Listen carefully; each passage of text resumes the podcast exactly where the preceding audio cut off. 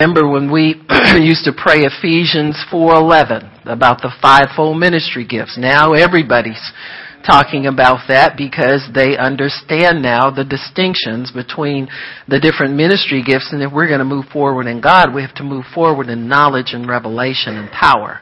And so when you start to understand what God has called and how He is planning to perfect His church, then you are obligated to operate in that revelation. So that's what our prayer was, that the body of Christ would come into the wisdom and revelation of the knowledge of Him. Amen?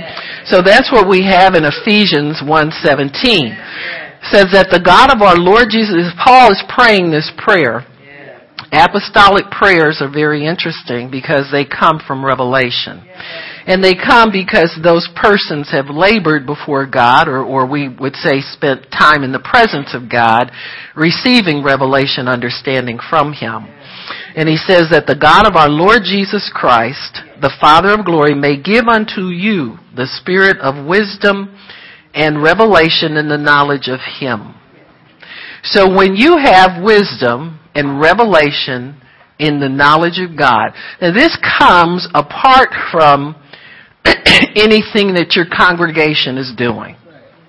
This has to do with your personal one-on-one relationship with God. Time that you spend meditating on the Word. Time that you spend in prayer and in worship, things like that. Where God begins to respond to your curiosity about different things. Always be curious in the presence of God. Never be afraid to question Him. Some of the best teachings I've gotten because I veered away from the familiar and I got into areas where I didn't have answers. You got it? Sometimes I'll say, God will give me a title for a sermon, and I'll say, well, I can't put that down because I don't know what that means. Yeah. And so as you begin to listen to the voice of God, that's how He piques your curiosity. He will give you something that puzzles you. And see, I could drop back into the familiar things that He's given me before, but if I will veer out and to say, okay, God, I'm going to preach that. I'm writing that down, but you're going to have to tell me the rest of it. And sure enough, He always gives me the rest of it. And that's how you get revelation understanding. And that's what Paul did. That's the kind of relationship he had with the Lord. He said many times, I've had revelations where I was taken up to heaven, and into the third heaven. And so he said, things too glorious to even speak about, I saw, that kind of thing. And so he was very much given to understanding from God. When he would go to different places, he says, I went there by revelation. It's like nobody invited me. Huh? I don't have to worry about do they like me there or not, or are they going to give me a big offering or whatever. I go by revelation. See, God told me to go, and that's what I did. And that's the best relationship to have with God, is where He tells you and you have that assurance.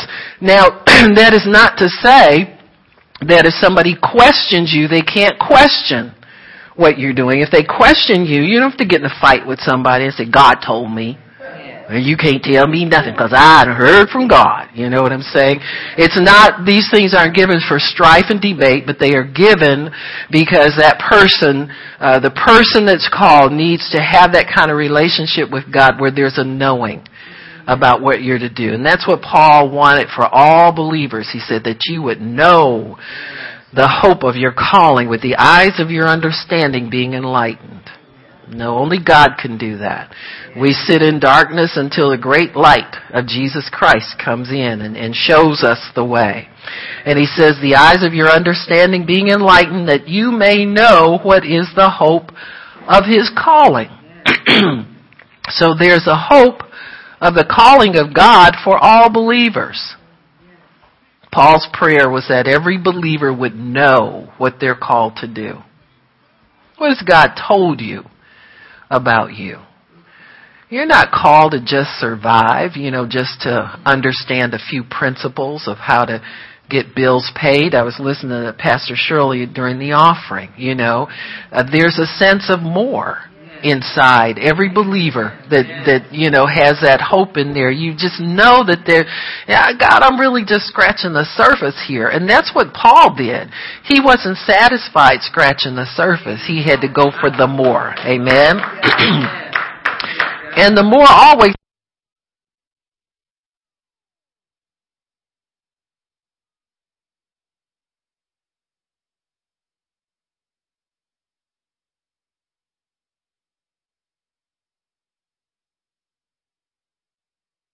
Natural is, and the Spirit will always correct things that aren't manifesting correctly. Isn't that what we ask God to do? Perfect what concerns us? Huh?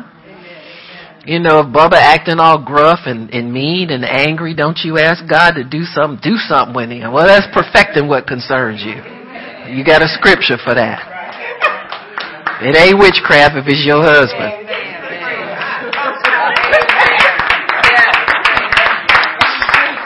Female trick number 30. Amen. That's your man. You talk to God about him any kind of way you want to. Did you hear that? You taking notes? You better take notes. I'm like, no. So honest. He told the truth. Get you some paper out there. No, I'm just messing with you, little Howard. But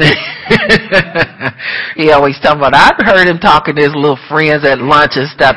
My wife gonna do what I tell her to do. I said, oh my goodness. Look at the boy. Huh?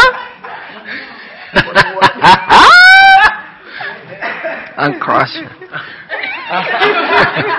Walk like a man here. No. But, I done heard you going on and on and on. And I said, you ain't gonna do nothing. You ain't gonna do nothing. He gonna say, she got all my money. Just like most brothers do. You done took all my money. But hear him now. But it's all good, love. What's done in love stays in love. Whatever. It says that we might know what is the hope of his calling. He called you to something. You got to know. You got to understand that there is a purpose. That's the hope. See, it's something you're going toward. It's not always fulfilled all the time, but it's something you're always moving toward, always trying to perfect, always looking to get closer to what the hope is. So what is the hope of our calling? Well, we know heaven is our hope. That's our final destination. But my feeling is that if you don't trust God on earth, if you don't trust Him to keep your life together on earth, you don't trust Him to get you over into heaven. It takes faith to die in Christ. Did y'all know that? You gotta have faith and have that peace that when you lay it down for good, He'll take care of that over there. So how is that gonna happen over there when you can't really trust Him over here? You see what I'm saying? You just have to have that relationship peace. Aside from that, there's an earthly hope that is to be fulfilled. And we're to fulfill the command of God, the mandate of God on the church, to go into all the world and preach the gospel to every creature, make believers and disciples of all men. All of that is part of our calling. But there are things that we're called to on a day-to-day basis in between there, that if we don't fulfill those day-to-day calls, we'll never fulfill the ones that are extended out there to get into the further hope of our calling. So he says that we would know what is the hope of his calling and what the riches of the glory of his inheritance in the saints. So God has invested riches in us, in the body of Christ. He's invested riches in the saints. And what is the exceeding greatness of his power toward us who believe. And we're to believe according to the working of his might and his power, which he wrought in Christ, what he worked in Christ when he raised him from the dead and set him at his own right hand in heavenly places, far above all principality and power and might and dominion and every name that's named, not only in this world but in that one which is to come. and have placed all things under his feet, given to be head over all things to his church, which is his body, and we are the fullness of him who fills all and is in all. So we're called to be the fullness of God right here on earth. You want to see God? Ta-da! But not only me, but everybody else. See, we all comprise his body. So I'm just a portion. Huh? The Bible says the hand should not say to the eye, I have no need of you. We all need every part of the body functioning, amen, to be the body of Christ. And so if I'm called, I can't get any further in my call than somebody else who's called as well that has to fulfill their part.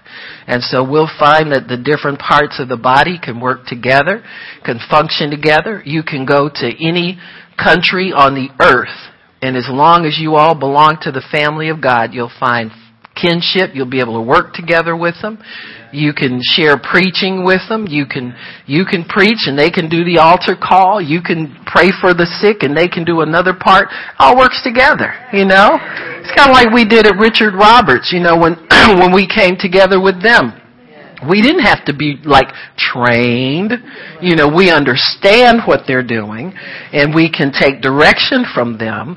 But it was like a hand in a glove. You know, we just kind of flowed in with what they were doing, listened to what they said they needed, and then you can connect like that. That was always my prayer for everybody that we would train in this ministry, that you could go anywhere and represent Christ and function and be able to be a help to anybody's ministry. Amen.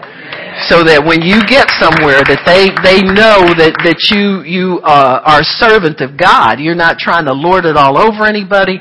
You just know how to fit in and get the work done. You understand what I'm saying? And so that's the great part of knowing the hope of your calling. But see, if we didn't have an understanding of what God's called us to do as far as the work of the ministry is concerned, you'd be a problem for people.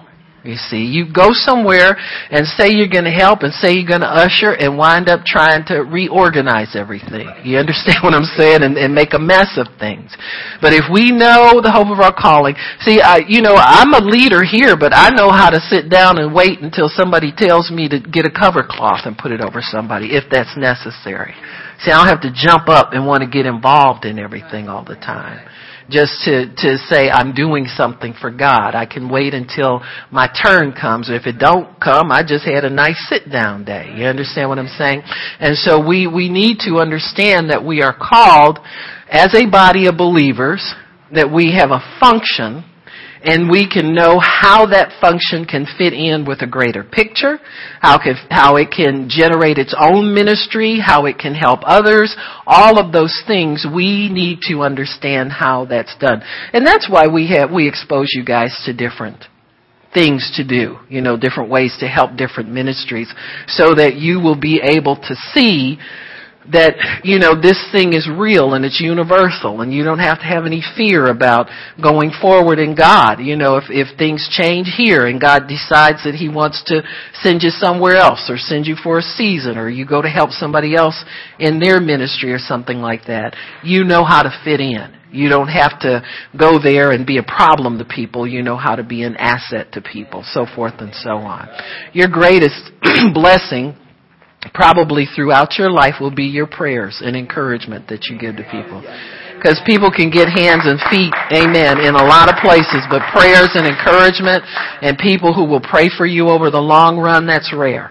And so that's what we want. We want to have that kind of calling on our lives, that we know what we're doing and we continue to do it and we're faithful to God in what we do.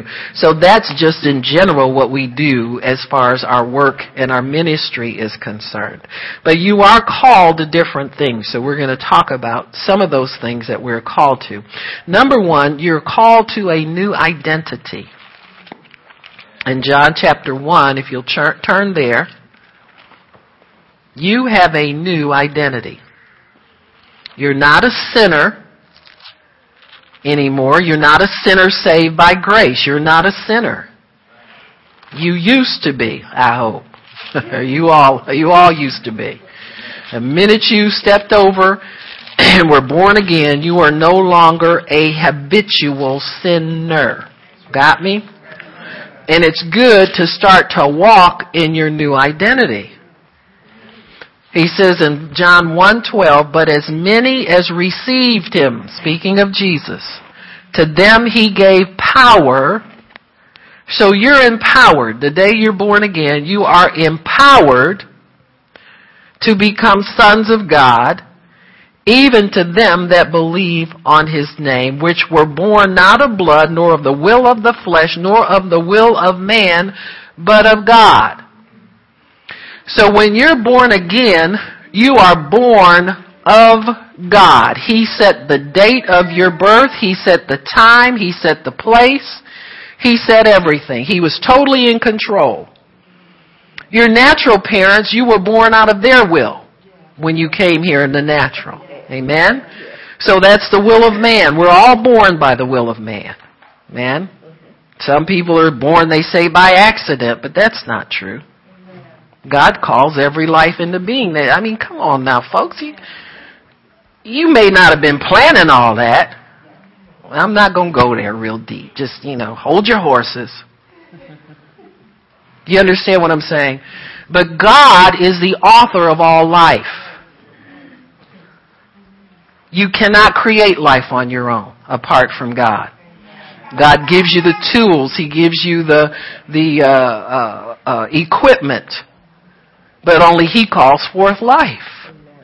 There are many people who are trying to conceive and can't. So God calls forth life. You understand me? If he doesn't want anybody here, they don't get here. Everybody that's here, he gives permission by the will of man for them to get here. You got me? But the second time you're born again, you're born totally of God.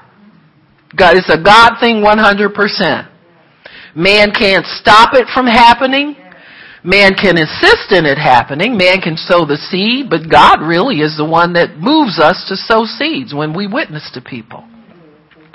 God knows when those seeds are going to bear fruit. You know how you pray for people and you witness to them and they still don't want to come to church, still don't want Jesus, still don't want him. Well, God knows the time that they're going to come forth. He knows those seeds will be harvested at some point. And God knows that point and he knows that time. So when you're born again or born of the Spirit of God, you're born by God. It's totally the sovereign work of God. And when you're born again, you receive a new identity, and that is you are sons and daughters of God. Because you're empowered to be that. Being a son or a daughter of God has to do with the power to do that much more than it does a desire to love God or serve God or anything like that. But you're empowered to be sons. Now, why do you need power to be a son of God? Well, you need the power of obedience. Sons and daughters obey the Father. They do the will of the Father. And that's how we know that we are children of God, because we love God and love the brethren, and we do his will.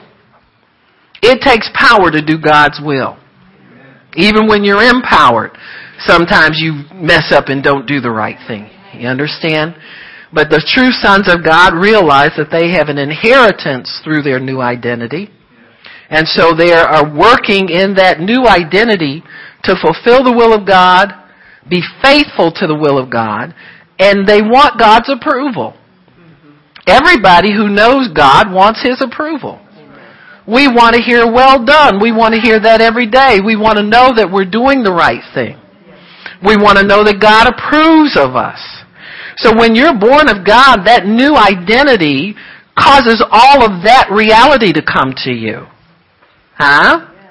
When you do something you're not supposed to do, the Holy Spirit lets you know. You get that conviction. You say, oh, wow, what do I need to do, God? I shouldn't have done that. Huh?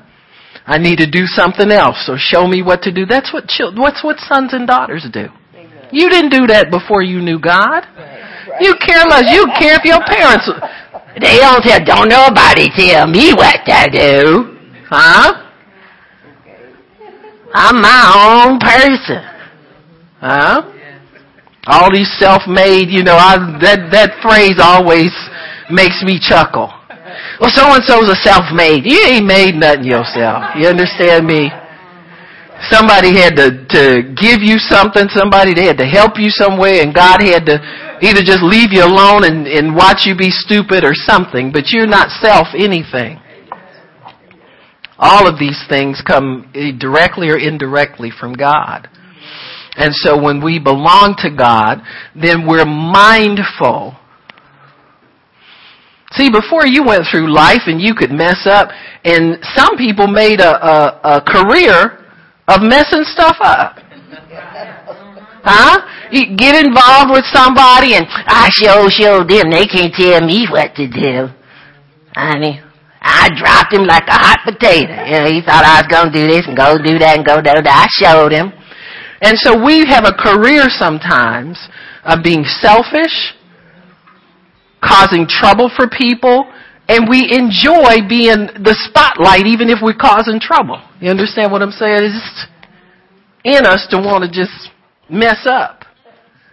But when you come to God, that you sometimes it takes so long to get Christians to step out in faith because we're so concerned about doing something wrong now. All of a sudden, we're so concerned about messing up. Well, that wasn't your life when you was out there doing everything that the law allowed and didn't allow. You was out there swinging from the chandeliers half the night. What happened?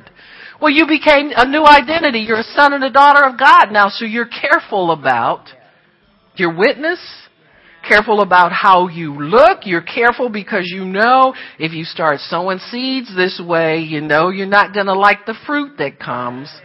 So all of this comes with your new identity.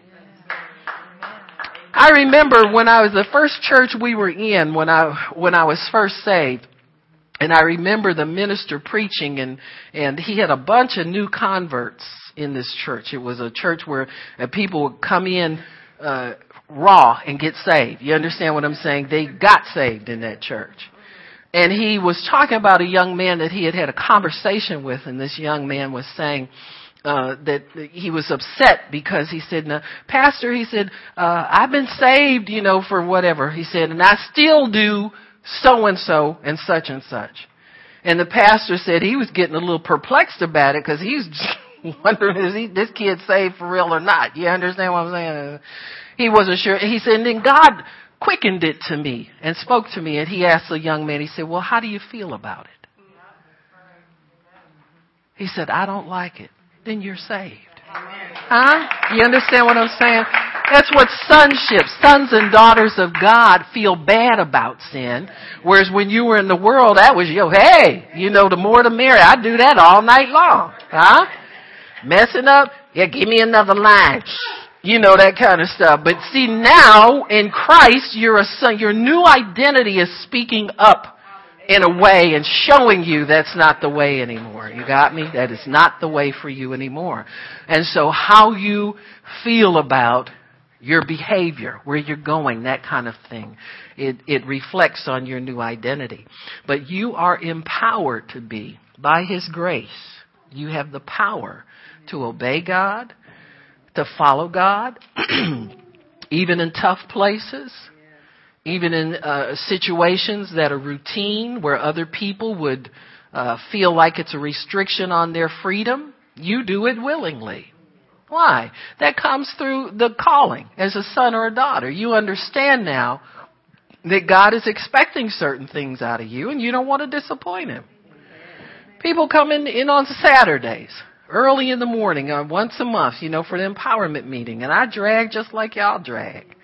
And it's hard the night before because you got to think everything you got to do and, you know, get everything lined up and all of that. But still, I wouldn't know. We had that one snow Saturday. It almost drove me nuts.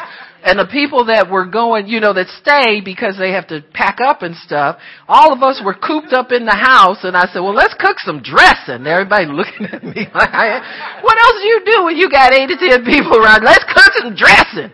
And some gravy, and, you know, some people ventured out, got a little provisions, you know, but it almost dried. And I was so glad when bedtime came, because Saturday without the meeting was over. You know, I'm so used to having that meeting every Saturday, I wouldn't know what to do.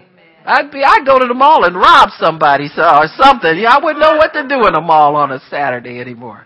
but you know what I'm saying. And that's my identity, though. That's who I am and what I do. You know, that's it.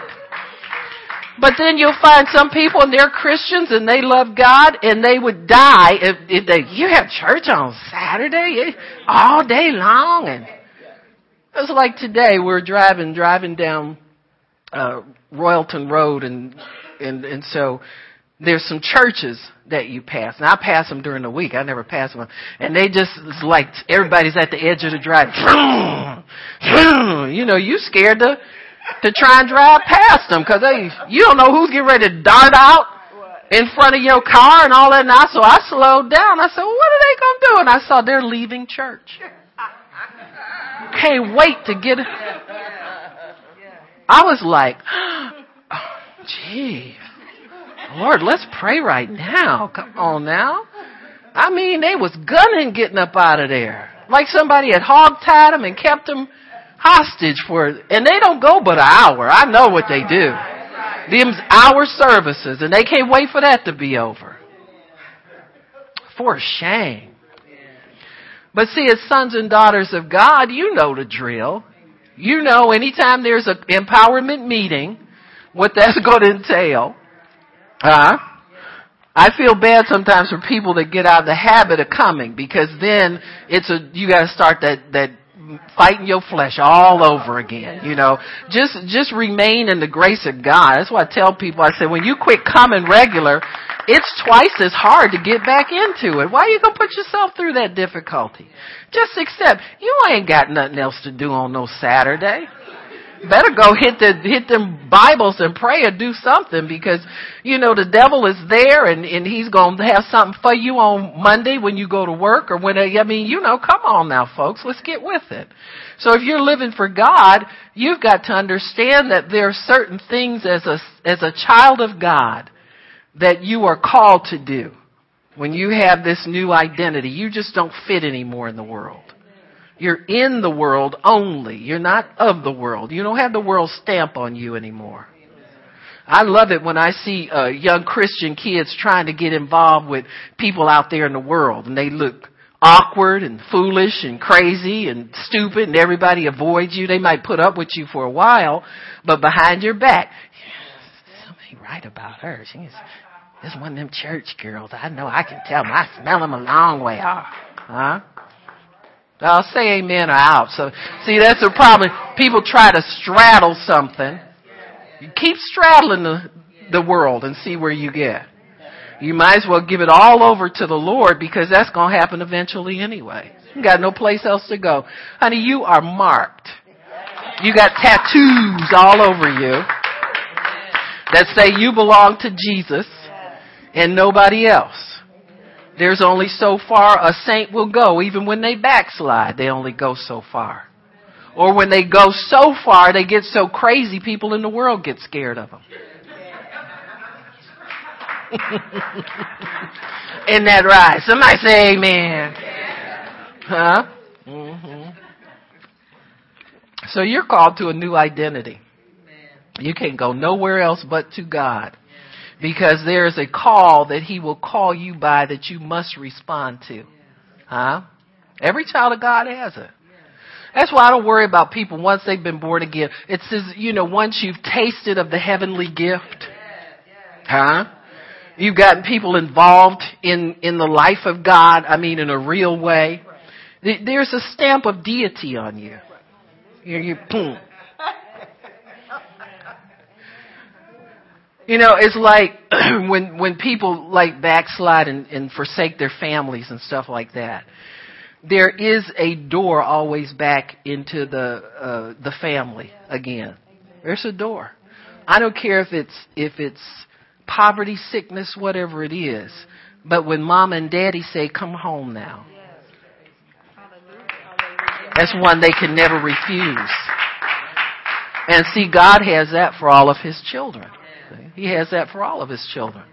There's a call you'll never get away from. That's your identity as a son or a daughter of God.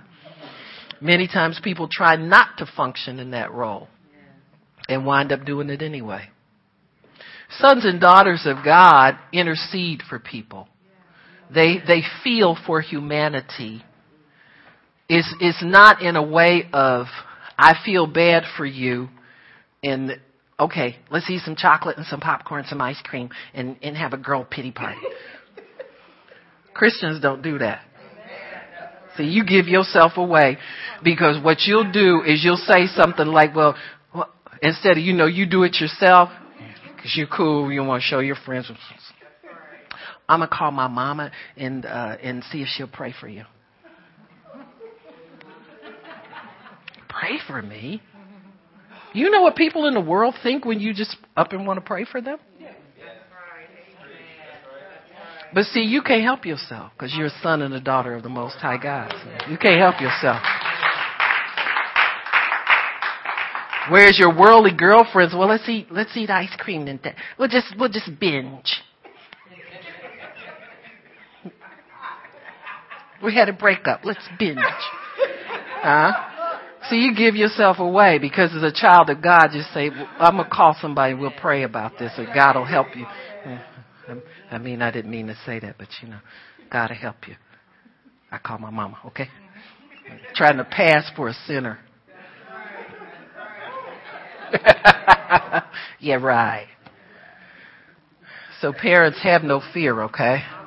They all come home. They all come home. And they don't come home in a pine box either. They come home running to serve God. I found out God is real. That's all they need to find out. So we are called by God as a dwelling place in Him. Colossians 1:27 says we are called into redemption by His blood. Blood speaks. You know that, don't you? The blood of Jesus speaks that you're redeemed. Mm-hmm. So we're called into redemption by His blood. Redemption means that there has been a price paid for you. Once that price is paid, you can't unpay it. Mm-hmm. Once that price is paid, you cannot unpay it. And really now you've been purchased for the purpose of God dwelling in you. He is always looking for a place to dwell. You look back in the Old Covenant, they had tabernacles and tents, and they would pack them up, and where they would move, God would go with them. And then one day God said, I'm sick of this road game. So they had temples. The temples were stable, but, if they didn't come to the temple, God couldn't meet with them either. So He said, you know what I'm going to do? He said, I'm going to pack up and I'm going to start living in them. So wherever they go, I am with them. So Emmanuel, God with us, shows up. Amen. In the person of Jesus Christ. So you can't get rid of Him, because He don't move out of nowhere. Huh? You know how when you're married, sometimes you might argue, but you never have that argument. And all the married people say, huh? That argument is the one that's going to start getting the bags packed. You just don't have that argument. But you can have that argument with God and He won't go nowhere. You can fall out with Him. You can get mad at what your life is about. And I thought God was going to do this, and I'm not going to serve Him. And He'll never move out. Huh? In fact, He moves even greater on the inside of you. He starts showing a different side, more compassion, more love, more of what you need, so that you'll understand His great love. The Bible says nothing can separate us from the love of God, which is in Christ Jesus, because He dwells in us. And He's not moving out. He doesn't care what you do. He moved in for the purpose of not ever moving out. You see, y'all just over there somewhere. I don't know where y'all thinking this morning. Baptist, Presbyterian, Catholic. I don't know where your mind is. But see, everybody, the world we live in now, everybody's got a little bag, second drawer on the left, to the left, to the left, to the left. Got a little corner on the left side of the dresser where you keep your little stuff, so it's in one little pile, so when you get mad, you can run on out. See, God is not like that. He is there permanent. You can laugh if you want to. I don't care what y'all say. But, but he's not moving in with one foot out the door so he can just wait for you to do the thing and move out again. That's not God. And he moves in peace. He wants peace in his household. He wants to stay there. And he wants to bring peace to you. Huh? Some people, you know, oftentimes in a marriage, women always are upset about something. And men want to have peace. And so if you are upset, they'll just get them a, you know, the man cave. Came because they'll just go in a hole in the basement somewhere as long as they don't have to listen to you go on and on. Peace. Huh?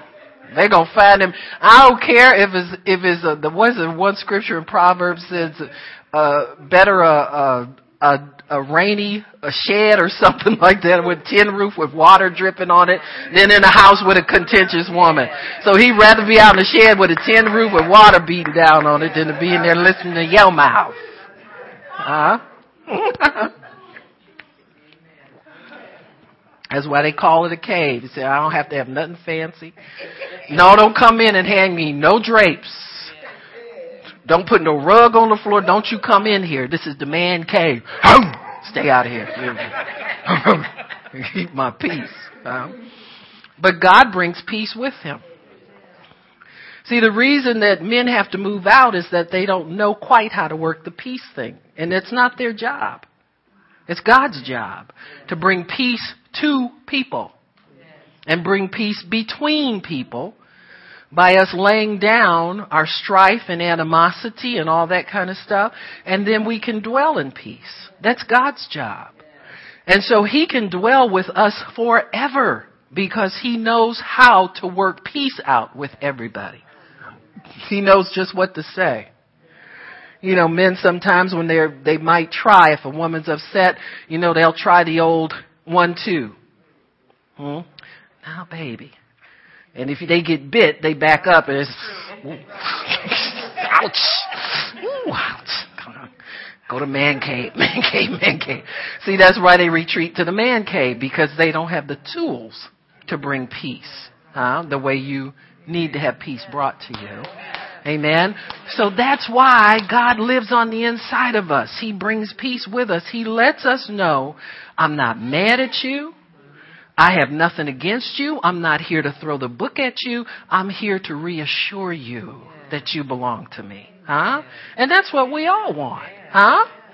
That's what the husband tries to do. Poor thing. I was just trying to help. I didn't mean to stir up nothing, but you know, they get bit. And so that's why we have to rely on God to be our peace, even between people. He can make peace where we thought no peace was possible before, because he has permanently decided to dwell in us. And when he lives in us, he makes changes in us. Sometimes they're subtle. Sometimes you don't realize that you're being converted and you're being changed. But he does make those changes in us. He will just speak to us and convince us that we are empowered now to obey him and to do the right thing. So we are called into a habitation now. We are a dwelling place of God. We have a new estate. Galatians 1:6 tells us that we're called unto grace. We're called by the grace of God and into the grace of God. Galatians 1:6, Paul says, I marvel that you are so soon removed from him that called you into the grace of Christ. Yes. You're called into his grace. Grace takes the sweat out of you having to do things under your own power. Amen. Grace is a power that enables you. It's something you yield to, so that you can do the will of God. Many times I'll tell people, I said, well, you just have to find the grace to do certain things. Grace will open doors, especially doors of utterance. There have been times where I've had to tell people things that I knew it would be hard for them to hear, hard to be entreated, but needed to be said. And so I'll ask God to open a door for me to speak to them. And the grace is just easy. See, you just, and you can get in there and have dialogue and it'll be received, all that kind of stuff. So the grace of God enables us to do many, many things that are humanly impossible to do.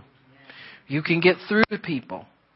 There's a grace that enables you to preach the gospel, that enables you.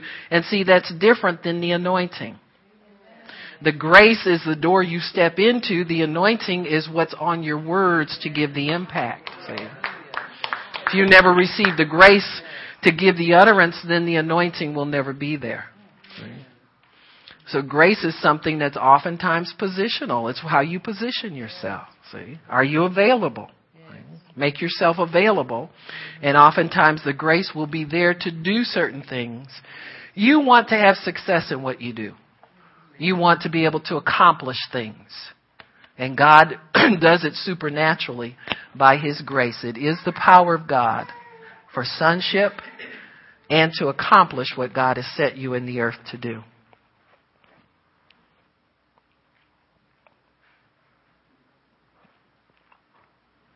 When we are called by God, we receive a new identity. We get a new name. Just like Abraham was changed from Abram to Abraham because of his covenant with God. So we have a covenant name with God. Now God calls you by your same name, but it's called in a way that you never feel like He's got anything against you. You feel the power of the covenant when God speaks to you because you know that you're forgiven. You know that He has good things for you. You know that if there's something you can't do, He will enable you to do it. All of that is your new name. Your name is without malice, is without animosity, it's without anger, without strife. There's a peacefulness to the way God calls you. God calls you if you're called to the ministry. He calls you by your ministry call. And Paul was called as an apostle. He said, I, Paul, called as an apostle of Jesus Christ. He calls you pastor. If you're a pastor, did you know whatever you're called of God, you'll be called that throughout eternity? Amen. So whatever handle's hung on you, you'll be called that forever. People preach in heaven. Did you know that? Preachers still preach there. The life of heaven is pretty much structured the way the church is structured down here. So you're called throughout eternity. Whatever name God or title or office God calls you to, you're called that forever. And there'll be a function for that office forever. Jesus preaches in heaven. He preaches and keeps people stirred up to expect that they'll see their loved ones again. That He'll be able to return to bring unity to the body of Christ. All those kinds of things. So whatever the life of God is here, I mean, if you don't like church down here, you're going to have a hard time in heaven. If you don't like long worship, I tell people that all the time when they come to conferences, and I'll see them sitting on the edge of their seat. Or then if that's not good enough, if it's a speaker, they'll stand on the front row and see if they can stand out so I can see them. I'll just say, I saw you when you came in here.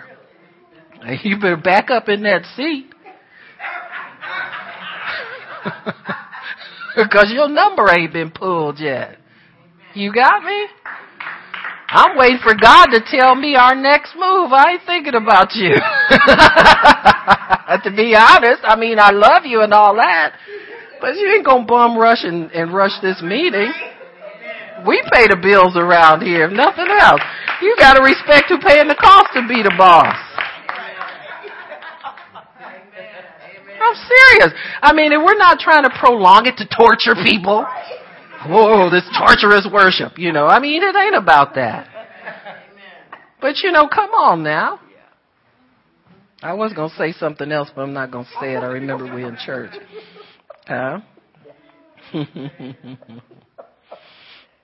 You cut it out because you don't even know what I'm getting ready to say. So we're called. God wants to dwell in us. He's been looking for a dwelling place, a permanent place to reside. And that's why we have peace with him, because he's finally resting. He's found a home he can rest in, and that's us. And so when it's unsettling sometimes to us to serve God, you got to realize that that God living in you is the best place for him that he's ever wanted to be. He enjoys dwelling in us. It's his delight to make his abode in the hearts of his people, finally. So he's finally found a resting place. We are called by a certain vehicle. The way that we are called is by the gospel. We must first hear what God's word says, and then we enter into covenant with God. 2 Thessalonians 2:14 tells us that we are called by the gospel. And that's the only way anybody is called into this covenant with God. 2 Thessalonians 2:14. Whereunto he called you by our gospel to the obtaining of the glory of our Lord Jesus Christ.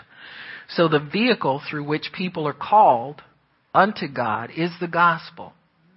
That means you have to have Christ preached to you and presented to you alive and living. And be aware of what changes he can make in your life. A good testimony always draws more people than a bad message. You got me? Or a good message. Joyce Meyer has made her, you see all those thousands of people she preaches to? She's done that off the strength of her testimony. It really has not been her teaching, even though she's a very thorough teacher. But she's not really educated, theologically speaking. She just began to understand the changes that God had made in her, and she expounds on those changes. Every time she speaks, she talks about, from personal experience, something that she's been through that makes that scripture the answer for her, and it's the answer for you. And that gives people hope. They will respond to that testimony. If they don't ever respond to anything else, they respond to that. And so if you don't have anything, I mean, your testimony is worth souls in heaven, folks. Don't ever think that you don't have anything to say. I mean, you may not have one that's a cliffhanger. You know what I'm saying? Like you could sell popcorn and get a bunch of people sitting on the edge of their seat just to hear your next word. But you can tell people about some change that the Lord has made in your life. And so that's your testimony. You can tell them, you know what? I haven't gone to the doctor in, if you tell somebody you haven't been to the doctor in 10 years, they're going to want to know what you were doing. Huh? Even if they don't want to, after you tell them, you know, I get prayer at my church, they go, yeah, even if that, at least you get an open door to give your testimony. And most people will bite at it nowadays. You know why? Because most people can't even afford doctors as much as when they had, everybody had full coverage, you know, they could make fun of that kind of stuff. But now they're interested. Because now they know that there's a hope and a possibility for them as well. So the vehicle by which we are called is the gospel. You must first hear what God's word says. You have to hear the truth of God's word. And then make the decision to enter into covenant life with him. So that's when the eyes of your understanding are enlightened. Always let God open people's eyes. Don't you try to be the the little pry bar and your little tweezers in the corner of the eye and try to pop them open yourself. You let God enlighten people. He can show them exactly what's needed. 2 Timothy 1:9, we're called to a holy calling. Holiness really starts with purity of heart. And you maintain that by not allowing the haters to set up an abode in your heart. Got me? You kick that stuff out. From a pure heart, a renewed mind. A mind that's renewed in the Word of God, and it's reflected in your words and your actions. In a holy calling, you act in concert with God. You're in agreement with God. You want to do the will of God. You know, that little thing they had years ago, what would Jesus, WWJD, what would Jesus do? Well, he would follow the leading of the Holy Spirit, just like you and I will do when we know we're called to a holy calling. James 2:23, Jesus calls us his friend. You're called a friend of God. You're not somebody who's here just to do a little something and do a little this, a little that, but you have an intimate friendship with God. There's a respect that you have for him. There's a desire that you have for him to reveal more to you, get closer to you, let the relationship grow some. Oftentimes when we start drifting, what we call drifting, or your walk with God gets a little boring or stagnant or something like that, it's because you haven't really acted in friendship with God in ways that you need to. Being a friend of God means understanding what his heart's desire is. He can finally reveal his heart to us. And his heart is that we would go out and bear fruit for him and bring in more sons and daughters of God. That's always what friends do. It's like the father has a banquet set, a big party, and he's got empty chairs, and he hates empty chairs. And so he sends his children out to go out and bring more in, to bear more fruit, to make sure people hear about Christ and they're not left to die in their sins, that kind of stuff. So when you're a friend of God, you understand that that's important to him, and you partner with him in that. You do everything that you can to help people to understand what God's calling is and how they can function in God's kingdom and be blessed of God. All of those things are the things that friends do. You tell people about your friend, and you tell them that they can be friends with this person too. That this person is the best thing that's ever happened in your life, and that person has a heart for them as well. In Philippians 3:4, we are called to a high calling. God tells us to set our minds on things that are above, not beneath. To set your affection on high things. To love high things. To love what God loves. To love sharing Christ with humanity. To love helping people, even if it's passing out bread or whatever it is that we're involved in. We are to love and to serve. That's a high calling.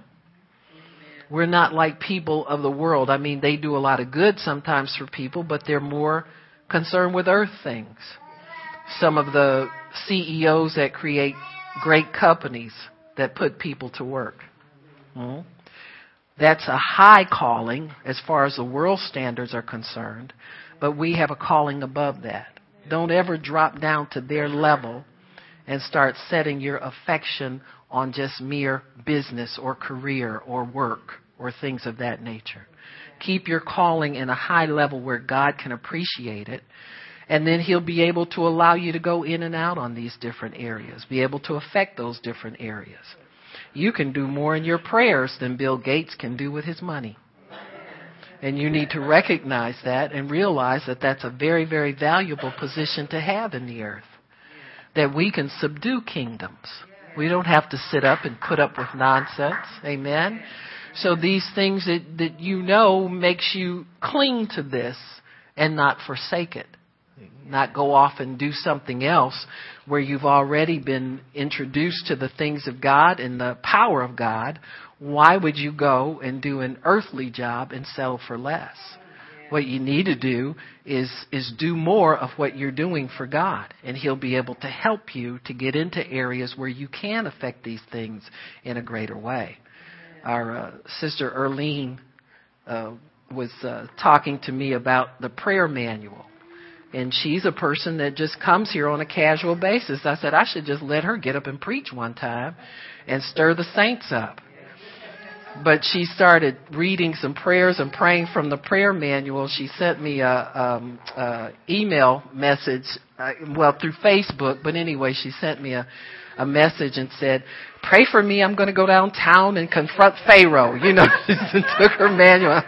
going into Brooklyn and the Bronx and everywhere and beating up the devil with it, because she's recognizing the need for higher than where she lives. And so that's a high calling where you can go into a situation and have full confidence. She has no doubt whatsoever that whatever she's purposed in her heart to do is going to come to pass for her, because she's recognized the height of that. Here's something way above where she's been living, and she recognizes that it's hers for the using. Nobody's restricting her. And so once you know the hope of your calling in that respect, then nothing that you purpose in your heart will be impossible to you. So we have, folks, a lot going for us in the calling of God. You're not who you used to be. Don't live low. You understand? Don't settle for just living or getting by or anything. You have an inheritance in God. And I like it because a spiritual inheritance, you never use it up. Huh? It's never used up. It always increases, because his kingdom, there's an increase and an advance to God's kingdom that never runs dry. So, you know, for high maintenance women, that's good to know, because, you know, finally you're married to somebody who ain't scared you go rob them blind and, whatever. So it's a good thing. So God has unlimited supply for we have an unlimited inheritance. And we are the final heirs of this earth as well. The things of this earth do belong to us. We shall inherit everything that's here. So there's no stopping in what God wants to bless us with and endow us with. But that's the hope of your calling, folks. You don't have to be apostle somebody. You know, I get a headache with all these. I said, well, who are you now? I thought you were. Last month when I talked to you, you were. But now you're whatever. And so you don't have to give folks a headache. You'll know what you're called to do, and you stay in your calling, and you have joy in it. Amen. Why don't we stop? Father in heaven, we do thank you for the opportunity to be blessed by the hearing of your word. And Father, we thank you for faith that comes on your word. We thank you, Lord, for the heavenly high calling of God. We can function in it. Father, my prayer is that people would know that you're talking to them when you say these things. When you say high calling, that includes everybody in here. When you say that we're friends of you, that includes everybody in here. That we can walk in that and know who we are, and that be our identity. And we thank you for that, Lord, in Jesus' name. Amen. Praise God. Amen. If you need prayer, come on up. I'll pray for you.